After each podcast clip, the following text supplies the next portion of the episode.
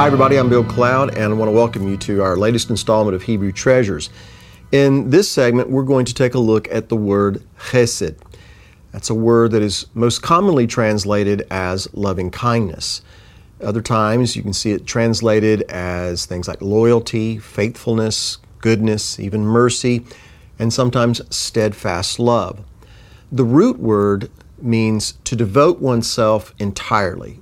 You give yourself to the needs of others. And so then it's about being selfless and it's about being pure hearted. And it is something that we see that is rewarded in like kind.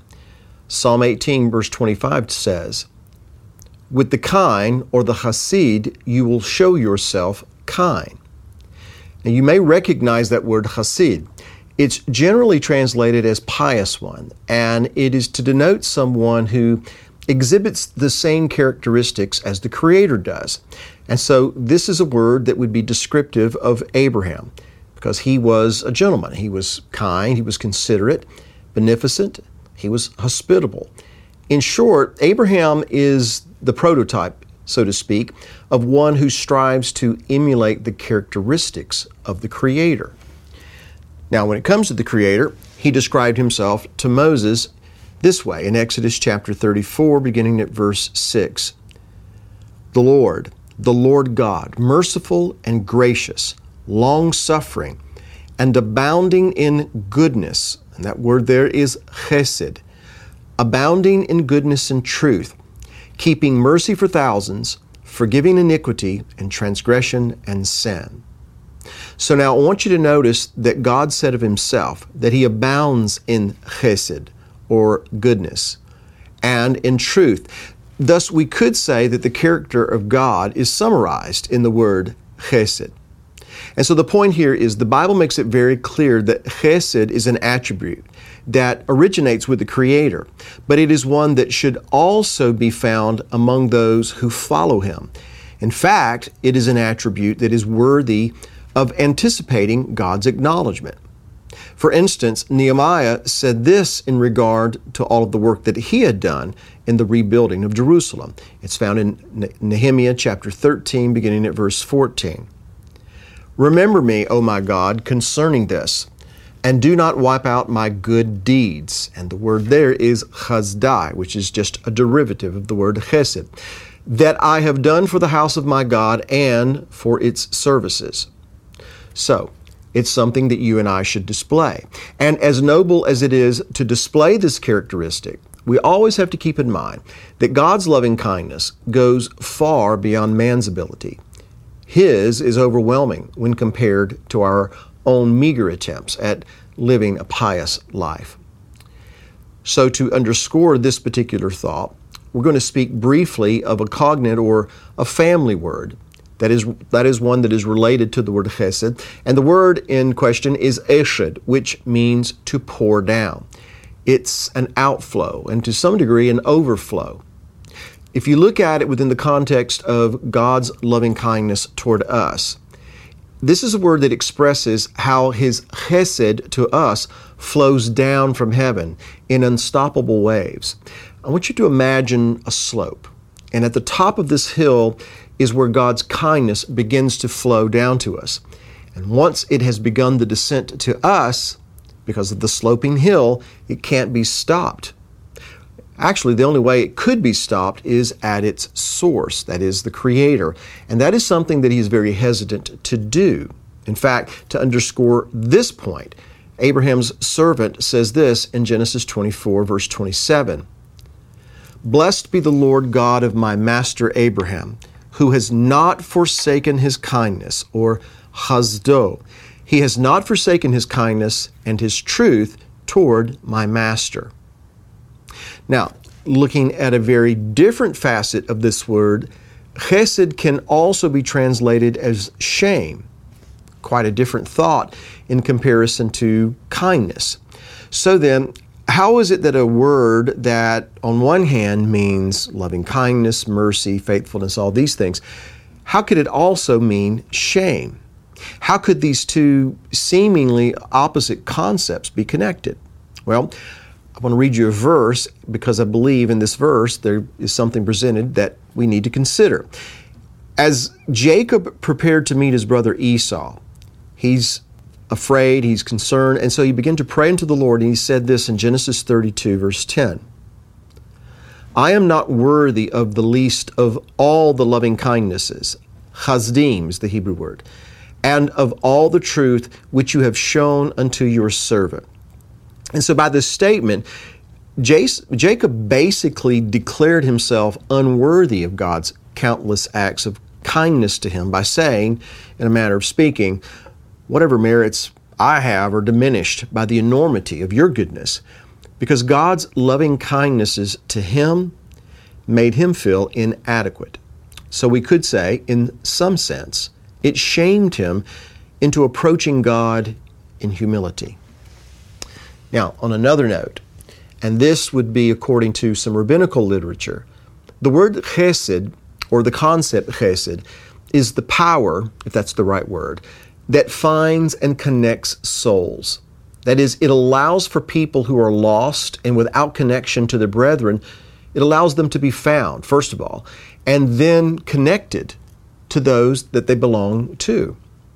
And so then it would seem that chesed is what provokes the pious to look for the lost and then connect them into God's family. There are some scholars who believe that the word chesed, which is a Hebrew word, is connected to the Arabic term hashada, which means they assembled. And I find that to be very interesting because we know that restoration, restoring the kingdom to Israel, raising up the fallen tabernacle of David, finding his lost sheep, assembling them together, and then bringing them back into the land that he swore to their fathers, that, from cover to cover, is the Heavenly Father's purpose. Over and again, he tells us that this is what he's going to do. And frankly, not because of the goodness of his people. No, to the contrary, he says over uh, many times, he says they have profaned his name. But he does it because of his name's sake, because of his goodness. But still, this would infer that for the Father's purpose of finding and connecting his lost sheep to the family to which they belong, considering that from the very beginning of time, God has always worked through people, the attribute of chesed must abound among his people. Where restoration is concerned, this is going to be a crucial factor. And thus, we see that chesed is first manifested by the Creator Himself and then by those of His people who, following in the footsteps, of Abraham, this pious one, they genuinely, they genuinely desire to do God's will. Now, his kindness to us is obvious because he is so committed to restoration that he sent his son to reconcile us to him. And this fact brings to mind the belief, in rabbinic circles at least, that the metal silver is connected to the attribute of chesed. And here's why. Throughout the Bible, silver is linked to the concept of redemption. And so, in that vein, and no pun intended, the Messiah, our Redeemer, was betrayed for 30 pieces of silver. And so, this point is to underscore the fact that God's loving kindness to us is limitless and it is crucial to His desire to restore all things. Which now brings us to our final thought. Chesed is linked to the idea of greatness. In Hebrew, that term would be gedulah. For instance, Abraham was considered great, but not because of his wealth, not because of his influence and power necessarily, but primarily it was due to his kindness and his consideration for others. Thus, greatness is considered to be the motivation for all acts of chesed or loving kindness. And so then, when we acknowledge God's greatness, it is to acknowledge His kindness toward us as much as it is to acknowledge the fact that He is omnipresent and that He's omniscient, that He's all powerful. Those things are important, but it is His chesed, it is His kindness that we also acknowledge. And so, to those who would desire to be considered great in the kingdom, they need to heed the words of the Messiah, who, speaking of keeping even the very least of God's commandments, told us this in Matthew chapter 5. Whoever does and teaches them, that is the least of his commandments, he shall be called great in the kingdom of heaven. For I say to you that unless your righteousness exceeds the righteousness of the scribes and the Pharisees, or if you'll allow me to put it this way, the Hasid, the pious ones, then you will by no means enter the kingdom of heaven. So, in other words, it's not enough to regard yourself as pious and adhere to a strict and rigid code of law. In other words, be religious. It's going to take more than that. One must be careful to observe even those things that oftentimes get overlooked in a religious context. In other words, my point here is what real benefit is there for the so called pious who demand strict adherence to God's laws and yet at the same time can't find it in their heart to be kind, loving, and merciful to their fellow man? That method, frankly, does not line up with what Abraham did.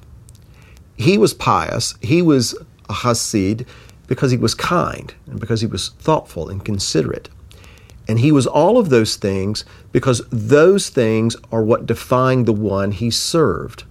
That is our God, our Creator, and Redeemer.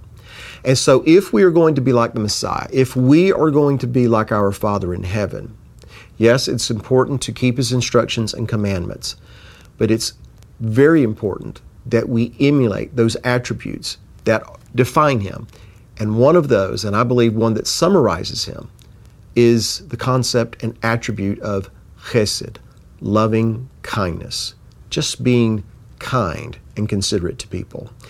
It seems so simple, yet it's crucial to his plan for us as individuals and for the body at large and for his overall plan for the world. So, with that, I want to thank you for joining me on this segment of our Hebrew Treasures. Be looking for our next installment coming soon. Shalom. What you're hearing? Become a Bill Cloud Premium Partner to watch or listen to hundreds of hours of teachings and resources on demand. Go to BillCloud.com slash subscribe to start watching today.